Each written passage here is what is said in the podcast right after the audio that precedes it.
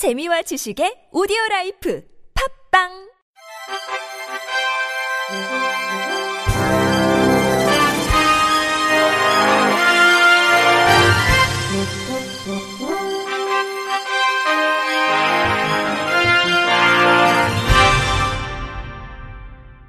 청취자 여러분 안녕하십니까?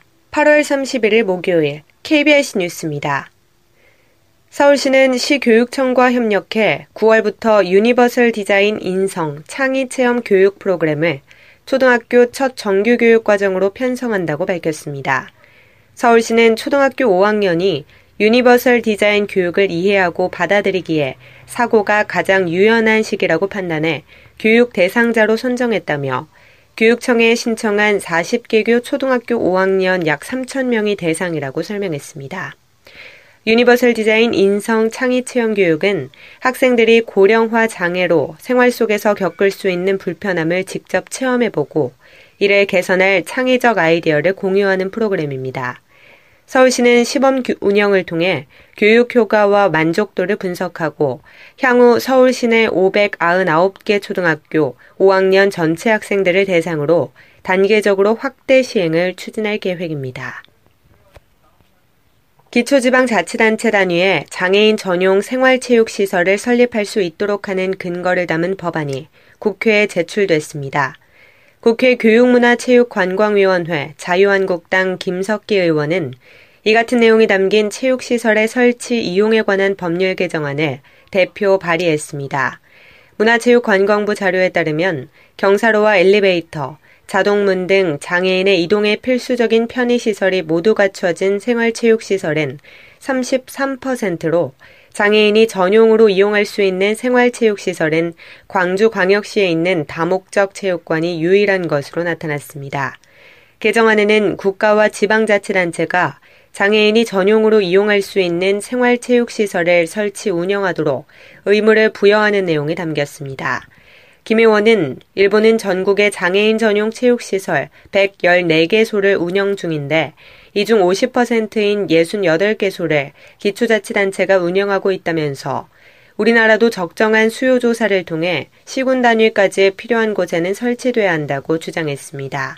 이어 시군 단위까지 들어선다면 장애인들이 부담 없이 체육 시설을 이용할 수 있어 장애인의 체육 복지권과 건강권이 크게 향상될 것이라며 신체적 특성으로 평소부터 적정한 운동량이 필요한 장애인들에게 체육 활동에 대한 지원은 배려가 아닌 당연한 권리여야 한다고 덧붙였습니다.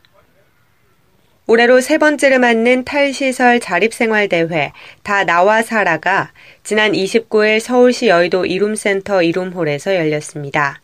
이번 대회는 장애계 단체인 탈시설 당사자 모인 벗발이, 이음장애인 자립생활센터, 영등포 장애인 복지관, 장애와 인권 발바닥 행동이 주최했고 탈시설을 준비하는 장애인들이 참여해 직접 자신의 이야기를 전했습니다.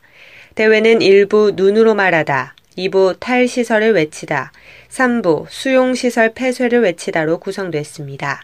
이 자리에서 최진웅 씨는 아침에 라면 먹는 사진을 보여주며 시설에서 아침 7시에 라면 먹는 것은 생각해 본 적이 없다.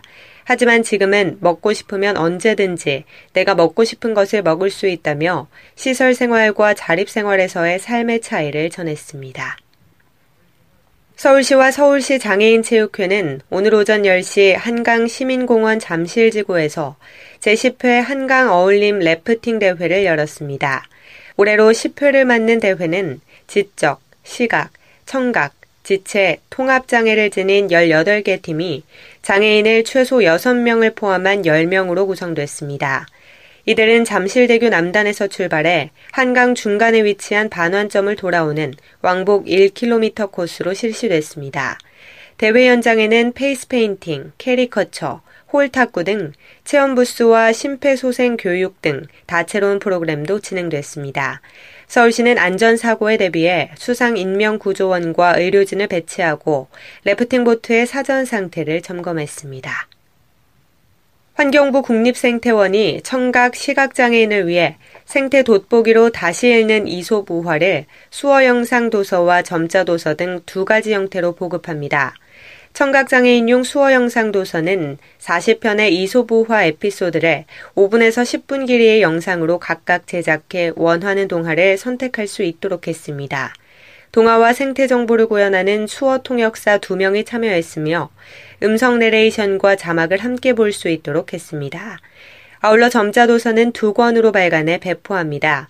이번 발간물은 다음 달 초부터 전국 장애인 도서관과 청각 시각장애인 단체 등에 무료 배포될 예정입니다. 열림일터가 종로구 해화동에 소재한 해화 아트센터에서 2017년 제6회 열림일터 미술 전시회 그림 태어나다를 개최합니다. 내일부터 6일까지 진행되는 이번 전시는 서울시로부터 예산 지원을 받아 열리며 지난 2012년부터 열림일터에서 미술 지도를 해오고 있는 이강분 작가와의 협력한 작품 전시가 이루어져 보다 풍성한 전시가 될 예정입니다. 또한 장애 예술인들의 미술 작품을 접목한 다양한 상품이 제작 판매됩니다. 미술 활동을 지원하고 있는 열림일터 현대견 직업훈련교사는 몰입해서 자신만의 표현 방식으로 작품을 창작해내는 예술인들의 작품이 전시된 이번 전시회에 많은 분들이 찾아오셨으면 좋겠다고 말했습니다.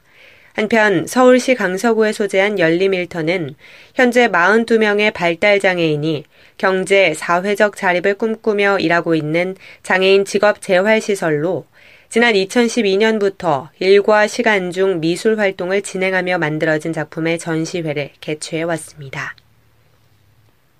연세대학교 인문예술대학 디자인예술학부는 KT와 공동으로 지난 13일부터 26일까지 2017 캠퍼스 아시아 디자인 리더십 서머 워크숍을 개최했습니다. 이번 워크숍은 우리나라 교육부, 일본 문부과학성, 중국 교육부가 공동으로 추진하는 글로벌 인재양성 교류 프로그램으로 한국 연세대, 중국 저장대, 일본 치바대 학생들이 참여했습니다. 8개 팀으로 구성된 40명의 학생들은 워크숍 주제인 미래의 장애인 스마트팜 디자인에 맞춰 사전 과제, 특강 및 견학, 본 과제를 2주간 수행했습니다. 본 과제 발표의 우수 제안으로는 스태퍼란 이름으로 시각장애인이 점자로 고설베드의 위치를 조정하고 휠체어를 탄 사람들의 원활한 작업을 위해 휠체어의 고설베드 조정 핸들과 작업 레일 설치를 제안한 팀이 선정됐습니다. 장애인 맞춤형 스마트팜은 비닐하우스 내외부 센서를 통한 온습도 감지와 실시간 모니터링 제어 기능을 더해 농작물을 원격 관리할 수 있습니다. 끝으로 날씨입니다. 내일까지 전국이 대체로 맑겠습니다. 다만 내일 오전에는 경상 동해안 지역에 곳곳에 빗방울이 떨어지는 곳이 있겠습니다. 내일 아침 최저 기온은 13도에서 22도, 낮 최고 기온은 24도에서 29도가 되겠습니다. 바다의 물결은 서해 앞바다에서 0.5에서 1m, 남해 앞바다 0.5에서 4m, 동해 앞바다에서 1에서 4m로 일겠습니다. 이상으로 8월 31일 목요일 KBIC 뉴스를 마칩니다. 지금까지 제작의 이창훈, 진행의 조소혜였습니다. 고맙습니다. KBIC